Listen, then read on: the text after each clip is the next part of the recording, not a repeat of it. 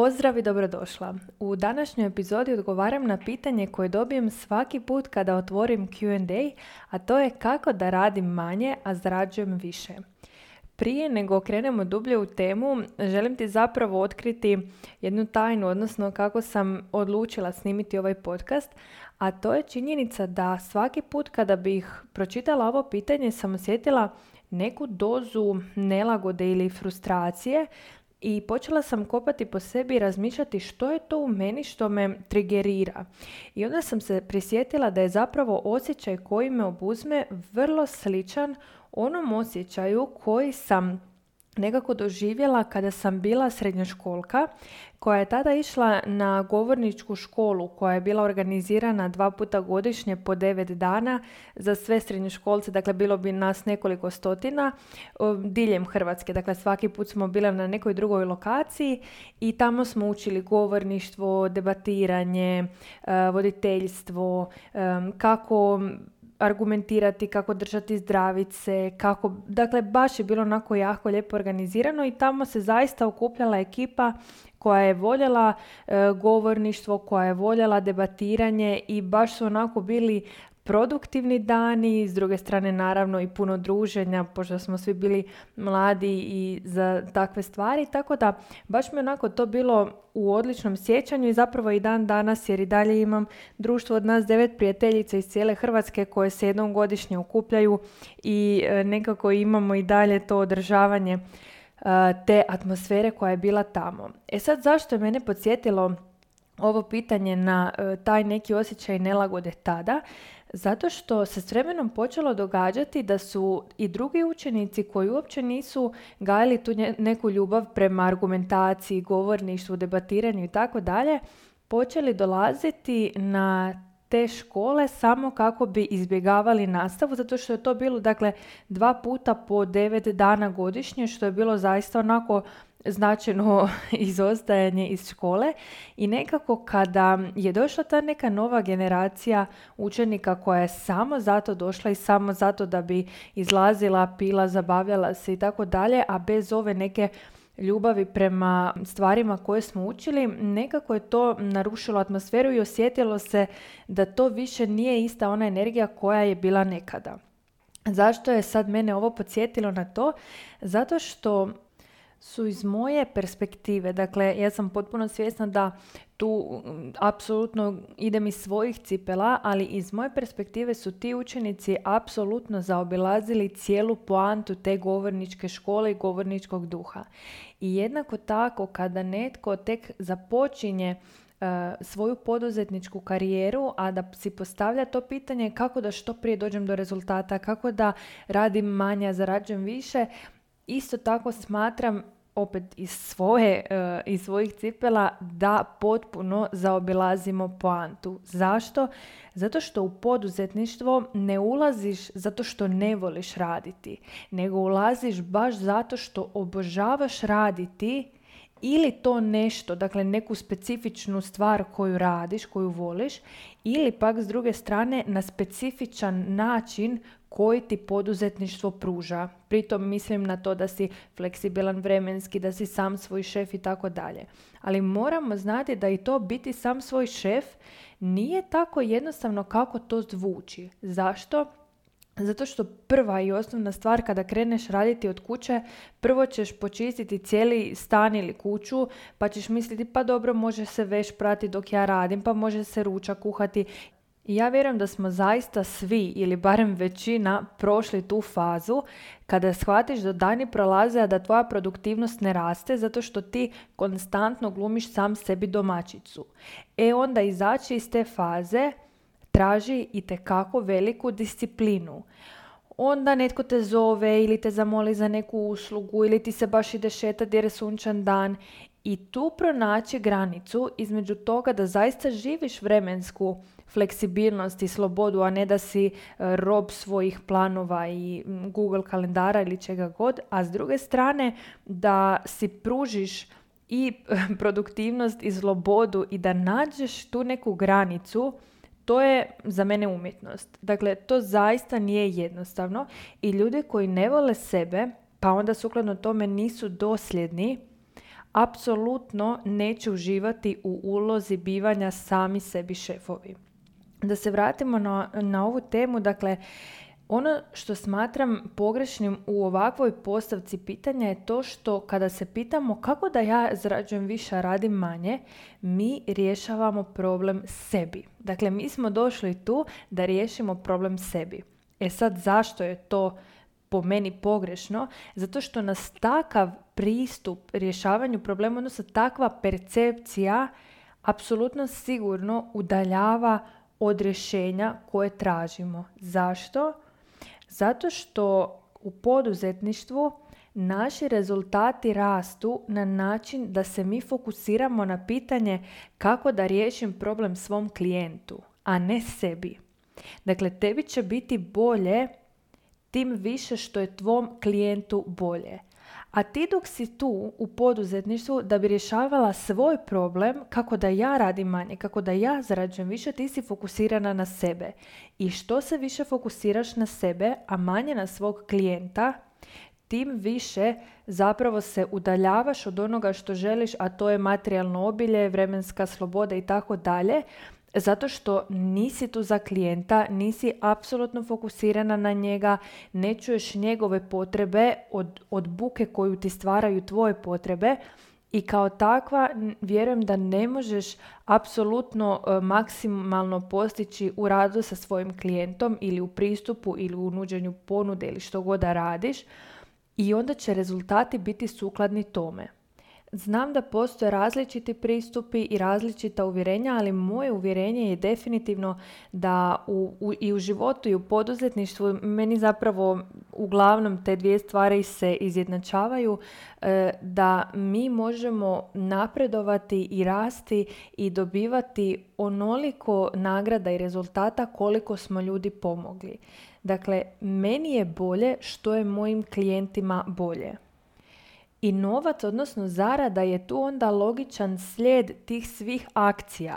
Jer kada kreiraš jako puno vrijednosti, onda je neminovno da će novac doći kao posljedica toga. Ali ja nisam kretala u to zato da bih dobila to financijsko obilje, nego mi je zaista namjera bila da prenesem neku vrijednost, da dam vrijednost koja je meni promijenila život i meni pomogla. E sad, tu dolazimo do jedne razlike između nekoga ko tek kreće kreirati sadržaj i vrijednost i nekoga tko je već jako puno toga ponudio. Dakle, tu zaista postoji jedna razlika, a to je da na samom početku, dakle ja sam u svojih prvih nekih godinu dana bivanja na mrežama, na blogu i tako dalje, kreirala nevjerojatno puno sadržaja puno blog postova, podcasta, newslettera, pa nekakvih e-bookova i dodanih e, još vrijednosti na, kroz newsletter, pa svakodnevne Instagram objave, pa edukativni story. Dakle, svako moje pojavljivanje je bila neka vrsta davanja vrijednosti. U početku sam jako, jako malo, ja bih rekla ništa, stavljala fotografija lifestyle života, navika, bilo čega. Apsolutno svako moje pojavljivanje je bilo nekakvo davanje vrijednosti. Neki vid informiranja i educiranja. E sad, što je razlika između tada i sada? Dakle, tada kada sam bila u početku, kada sam bila N, na mrežama, dakle apsolutno nepoznata i nikome nisam dala još vrijednost, nikome nisam pomogla, nitko od mog e, sadržaja do tada još nije e, napravio nikakvu promjenu u svom životu. Ja nisam imala apsolutno nikakva očekivanja od tih ljudi. Zašto? Zato što sam znala da očekivanja moram na nečemu temeljiti. Ja nisam mogla doći i reći evo ja sad hoću biti poduzetnica da što više zarađujem, što manje radim i ajde klijenti dođite, kupite, kupite. dakle, nije bila poanta u tome. Poanta je bila ajde da što više ovoga prenesem. Ajde da sve ove informacije koje su meni služile posluže još nekome. Vrijednost koju sam putem kreirala su ljudi koji, je, koji su zanimale te teme počeli primjenjivati. Zašto ovdje treba biti strpljiv? Zato što ljudima treba jako puno vremena. Prvo da, da dožive naš sadržaj, onda da počnu o njemu razmišljati, a onda tek kasnije dolazi taj dio primjene kao pa ajde da probam. Ajde da nešto što sam toliko puta čula, toliko puta pročitala kod ove cure, ajde da probam. I tek kada probaju više puta, i donesim rezultate i osjete tu promjenu u svom životu, e tu se izgradilo povjerenje i tu tek je onda krenula zapravo faza prodaje. Ja sada kada razmišljam retrogradno o tome vidim potpuno te faze kako su išle, ali tada kada sam to kreirala Čak niti nisam razmišljala o tim fazama zato što sam mislila da će one doći tek nakon nekoliko godina. Dakle, ja sam bila spremna raditi doslovno pet godina besplatno kreirati sadržaj jer sam zaista vjerovala da moraš prvo negdje raditi u nekoj instituciji, da moraš prvo godinama biti tu i tako dalje. I meni se zaista dogodilo, pa neću reći preko noći, ali, ali slučajno nakon tih deset mjeseci da su ljudi bili spremni e, kupiti neki moj proizvod ili uslugu i ja sam zapravo kreirala svoj prvi program samopouzdanja tako što sam počela dobivati enormno veliki broj upita ili za rad jedan na jedan ili za neki program ili za grupni rad. I na taj način sam ja zapravo postala poduzetnica iako mi je ideja bila, dakle u to vrijeme sam aktivno tražila posao. E sad da se vratimo, dakle koja je razlika između tada i sada?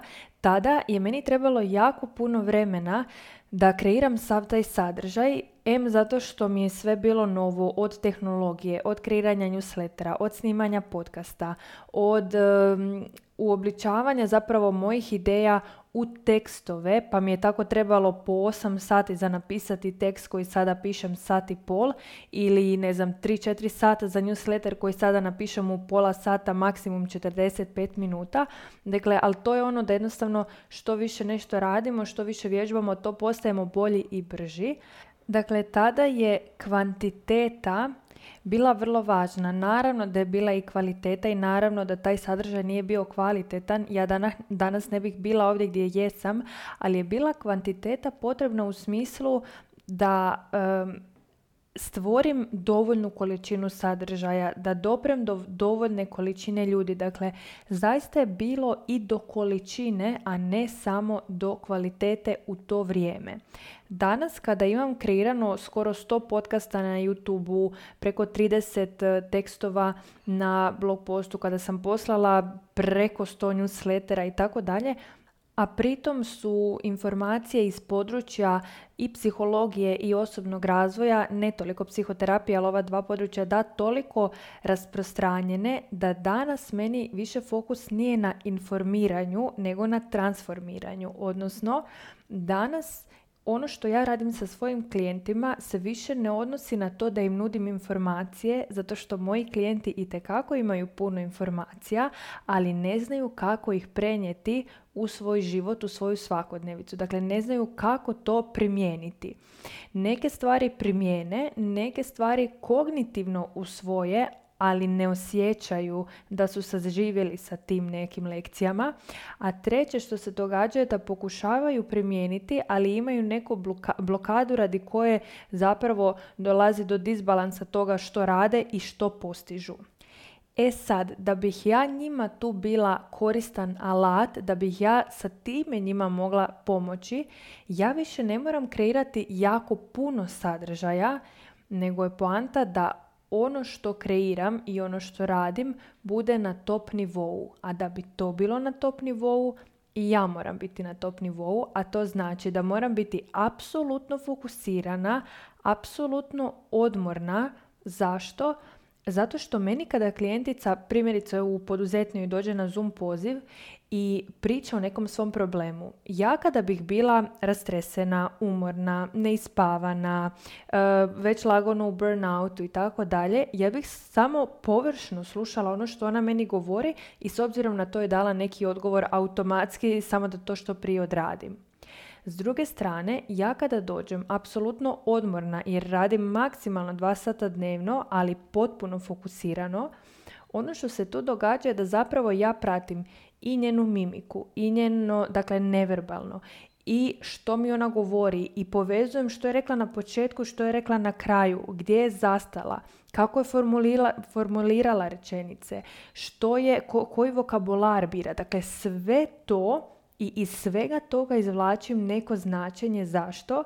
Zato što je ona očito u nekoj blokadi i sama, jer da nije već bi to kroz lekcije u programu riješila. Dakle, ima na platformi sve lekcije koje su joj potrebne, ali čim ih ona ne može primijeniti, znači da nije problem samo u tome što ona izgovara i to znači da ja kao njen mentor moram čitati između redaka i pročitati ono što nije izrečeno da bih joj pomogla otkloniti tu neku blokadu. E, a to traži puno veći kapacitet od pukog informiranja. I zato kažem više e, nije stvar i dakle u količini nego isključivo u toj kvaliteti i zato ja danas ne radim dva sata, a ne kao prije deset sati zato što ne volim raditi i ne radi mi se, nego zato što ja danas postajem bolji mentor tako što se stignem puno educirati, dakle što stignem jako puno učiti i što onda kada dođem na taj Zoom poziv, em budem odmorna, naspavana i tako dalje, em budem inspirirana brojnim novim stvarima koje sam čula. Jer mi imamo Zoom pozive jednom tjedno, a ja učim svakodnevno nekoliko sati. To znači da moj kapacitet mentoriranja raste iz svakog novog poziva. Dakle, važno mi je ovo naglasiti još jednom. Ja ne radim danas manje zato što mi se manje radi i zato što ne volim raditi, da pače obožavam ovaj svoj posao, ali mene danas boljim mentorom ne čini da radim više, nego da radim manje, jer onda to vrijeme koje mi ostaje mogu učiti, mogu odmarati, mogu šetati i razmišljati, a danas, s obzirom na vrstu posla koju ja radim, to razmišljanje u kojem mi dolaze nove ideje, nove inspiracije, novi zaključci, danas je to puno veća korist za moje klijente nego da ja konstantno e, stavljam storije šta radim, gdje sam i tako dalje. I za kraj ono što želim reći je da klijentice koje rade sa mnom zaista u velikom postotku postignu to da rade manje, a da zarađuju više, ali to nije zato što je nama fokus na tome kako da radiš manje i kako da zarađuješ više, nego je fokus na nekim drugačijim pitanjima čiji je onda rezultat upravo to. E sad, koja su to prava pitanja? Dakle, pravo pitanje nije kako da radim manje, nego kako da radim efikasnije i produktivnije. Dakle, kako da kada radim, zaista radim i kako da kada odmaram, da zaista odmaram. Dakle, jedna od prvih stepenica u programu na kojoj radimo je dozvola za odmaranje, što je užasno važno, jer mnogi ljudi i kada odmaraju zapravo ne odmaraju i onda rade sa 30% baterija, a ponašaju se kao da ih ima 100% i onda se pitaju zašto su njihovi rezultati na samo 30%. Pa zato što su ti i baterije na 30%, ali toga nisi u ovom trenutku svjesna. Druga stvar koja je važna kod toga kako da radim manje, odnosno kako da radim efikasnije, je i pitanje što sve radiš i što sve ne trebaš raditi. Dakle, ja danas imam vremena i za kuhanje i za čišćenje, ali to ne radim zato što to nije niti područje mog interesa, niti područje mog opuštanja, zabavljanja, inspiriranja, niti područje u kojem sam ja stručna. I zato biram to delegirati, a to vrijeme ili odmarati ili učiti ili raditi, čime postajem još bolji profesionalac u tome što radim.